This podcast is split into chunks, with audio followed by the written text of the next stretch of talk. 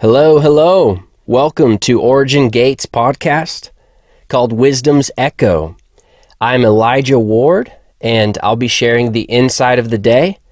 And I just wanted to spend this first opportunity sharing with you guys to really just kind of introduce myself and share about kind of some of the foundational things that I believe and that I, some of the foundational truths that I cling to um, and use that as kind of a launching pad to um, to kind of initiate some of the revelation that I'd like to dive into over the course of the next several months or indefinitely as we as we continue this podcast. I really have a lot of um, just a lot of expectation in my heart for how Yahweh is going to use this to reach the ends of the earth and to really help bring the sons of Yahweh, the sons of God around the earth um, who have a hunger for something more than a uh, ascribing to a religious system um, or submitting to a religious mechanism um, of study and really stepping into a lifestyle of union with Yahweh. Um, and uh, it's going to be a whole lot of fun. So, I want to talk today really about kind of the foundational belief system that that kind of um, launched me into a lot of revelation that has transformed my world. You know, I um, I recently wrote a book called Zion Here and Now. Um, you can find it on my website, ElijahTheSun.com. And really, the the heart of this book is that um, is that Yahweh, God, is alive. That He is not a concept to be studied. He is not a story to be um, uh, a story to be chronicled in a book and left on a shelf, but he is a very living, very real, very interactive, engaged father. Um, who desires to walk in relationship, who desires to um, to, uh, to to commune with his family, and uh, and really the the kind of that is the revelation that really opens up the entire book. Um, I f- did not feel right stepping into um, the book Zion Here and Now without beginning it with that one thing. Is that if you're going to read this book, you've got to know that that God is alive. Because if you try and step into some of the realities of kingdom function and you try and engage higher truths without an understanding that God is alive, He is real, He does what He pleases, and He invites His sons to be a part of what He is doing. He's not stuck in a book, He's not stuck 2,000 years ago. Um, you can't really walk in progressive truth without understanding and submitting to the truth, the fact that that Yahweh is alive. He is simply alive to the same degree that I live and I breathe and I communicate, and to the same degree that my wife is alive and she's active in my life and she communicates her passions with me and I communicate my passions to her and we celebrate and we support each other in living communion each day to the same degree and even infinitely more so Yahweh is al- he's alive and uh, and he's active and he is engaged with us each day and in every moment. And because he's alive, we've been given access to really see things that um, Yeshua calls them uh, calls this realm the unseen. Now there's a there's a gift that is given to all those who are born again and it's a gift that enables you to walk in the true power. Um, it's really the beginning of the true power that the sons were given by Yahweh to really break open the reality and establish the anthem of Christ in the earth, and that's um, on earth as it is in heaven. There's a key there, and it's this it's embedded in this scripture when Yeshua said, um, uh, that you will not, unless you are born again, you will not see the kingdom of God. He says, Unless you are born again, you will not see the kingdom of God. And so what we can kind of extrapolate from that statement is this is that if you are born again, the gift that is associated and that's, that is included in your being born from above is sight, is the ability to see the unseen kingdom of God. And I think that that has been one of the things that has handicapped the church for a very long time is that religion made our pursuit of God um, a, a, a being consumed by study of an ancient manuscript instead of an ever-present engagement with one who whose presence transcends time and space, who is always alive, who is who was and is and is to come, who is accessible to us right now only through the blood of Yeshua, our King, who laid Himself down so that we could walk in um, in in relationship and not just study. And so this truth that those who are born again have the ability to see really transformed my world. Um, and the way that it kind of broke open all of all of the revelation that the Father just began to kind of unload on me um, over the course of several years um, as I began to kind of learn this, my strategy, my kind of tactic for for practicing how to see, because you know that's a question that a lot of new believers, those who are newly born into the kingdom, a lot of people have that question. I myself had that question. How can I? Um, uh, hear the voice of God?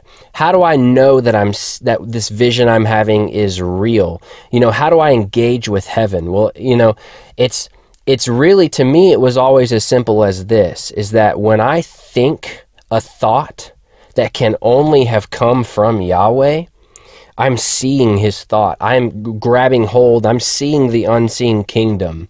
And so, really, I made it as simple as that. When I have a thought that I know had to have come from God alone, I'm going to cling to that like it is the truth that sustains my everyday life. and and so walking in this lifestyle of not letting any thought pass me by, but g- taking every thought captive and holding it in front of my face and believing it to be true really catalyzed my engagement with the unseen. And and really how I would test that is um, I would actually test it on people. And it's not because I believe that evangelism is the apex of Christian living. it, uh, I just knew that, you know, if I can see unseen truths, if I can really see what God desires for me to see and operate in a realm of truth that is beyond the words that are written on a page of Scripture, then I should be able to see truths about those around me in the same way that I would see truth, unwritten truth about the God who is who inhabits the throne above every throne. And so I would test this ability to see on people. And it may sound immature. It may sound like I was questioning that ability to see, like maybe I was testing it to see if it was correct. But really, I was just practicing engaging with the unseen. This is just the path that Yahweh took me on you know, and uh, it really led to some interesting stuff. Um, I've got several stories um, in uh, kind of the first chapter of my book that I used to talk about how do you engage the unseen, and it had to do with some encounters I had um, with some people. You know, the first um, the first time this happened, I was actually at a restaurant with with my family um, here in Mobile, Alabama and uh, and the waitress came up to our table. We we were sitting at a really big round table, and um, and my I mean I'm talking my whole family was there, and so uh, you know as the waitress was going around the table getting drink orders and pouring drinks, it, when she reached over my shoulder to pour my drink, I immediately saw a vision of her leaning over, holding her back, and she was in agony, and uh, and so I thought, oh, there it was. There's one of those thoughts. There's there's one of those moments where I was overtaken by a vision of something that um, that probably came from God. And again, it sounds, but I just it it was me it was not a, a, lack of my belief in my ability to see. It was more of a curiosity to engage with the possibility of what could unfold if i would be faithful to lay hold of that vision. And so i wrestled with myself throughout this whole meal terrified. I was i was thinking i've got to i've got to find out. I have to know what you know what's going on. Um, you know I'd, I'd had visions a lot. And so i just thought you know what? I really don't have anything to lose. And so at the end of the meal, I stood up and um, I looked at, at her name. Her name was Chastity. And I said, Chastity, I got to ask you a question. And if I don't ask you, I won't be able to sleep tonight, is what I told her. And she said, Well, what is it? And she looked concerned. I said, Do you have back problems? and she her eyes just got wide and she looked shocked and she reached down into her apron and she pulled out this tube of of of, of icy hot back pain relief gel. And she said you know if I, if I don't use basically all of this tube every single day i can hardly make it through a shift at work. And i was amazed at what what happened. I you know i was just so shocked. It was almost like I had no clue that I really could know things. You know, it was my kind of pioneering my, you know, um, ability to kind of engage with what some people might call a word of knowledge, but really I see it as engaging an unseen truth. I saw a truth about chastity that was not written. The Holy Ghost carried me beyond the realm of observable truth, and I was able to access a place where I could see beyond what's naturally visible. And and and really from that place being able to kind of function in the earth as as Yahweh's you know hands and feet as some people might say. And so um, you know I had no idea what to do. I had not had any you know training. You don't they don't have Christian training classes on how to respond to a situation like all I knew how to do was pray for her. So I said, "Can I pray for you?" and and we were standing there in the middle of the restaurant and everyone was watching, so she was real awkward and I was real awkward and it was a real awkward situation. But uh, that that was kind of like a catalyst for me. You know, it was it launched me into a kind of a lifestyle, a consistent daily walk where I had confidence in what I was seeing. I had confidence in what I was hearing. And I was really, um, really from that moment on enabled to begin really laying hold of, of unseen truth. And you know, it's interesting too that Yeshua, when he was speaking to his disciples and talking about what would happen when he had to cross over and when he had to move on from his earthly ministry and really be established in his heavenly seating and coronation, um, he said this to his disciples. He said that it's better for you that I go because I'm going to send a helper. And the helper that he said he was sending, um, he said would do this. There's a there's a key function to the Holy Spirit embedded in this little passage. He says, "Who he will he will come, and this helper will guide you into all truth." And I've always found it interesting that there are a lot of Christians who have banged me over the head with the Bible and told me that it's the highest authority. And although I believe and I trust in the foundation and the plumb line of Scripture as a as the infrastructure by which I can build a, a, a life in the kingdom and upon which I can uh, inhabit the, the foundational truths that will and ultimately enable me to stand before Yahweh and, and commune with Him in His presence. I, I trust, you know, and I and I love the Word, but the function of the Holy Spirit is to carry us into, quote, all truth. So there's something there. There is truth beyond what's overtly available in Scripture to read with your eyes.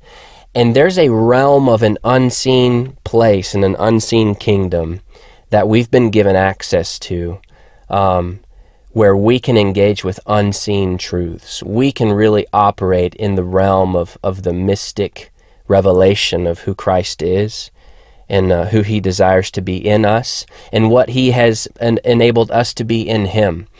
And, uh, and all of this really to say that, um, you know, that, that he is alive. The revelation that God is alive is one that really has transformed my engagement of, of who he is each day, who he is to me, how I how I operate and, and how I um, kind of function in, in heavenly places throughout my day.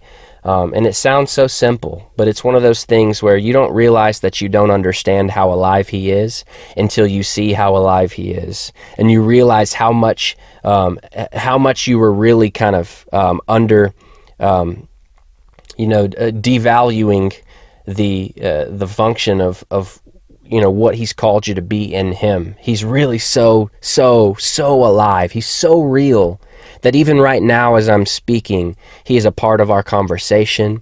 He's closer than the words on my lips are. You know he's he's closer to me than um, you know than than the the building blocks of the matter that have created my my physical being Um, that has really, you know, been a, a, a, revelation that has changed my life, and I think it, will serve as a great foundation for the the topics that are going to be I'm going to continue to kind of talk about throughout uh, the next few podcasts. And so, um, you know, I'm excited. I want to talk about um, some keys, some foundational keys.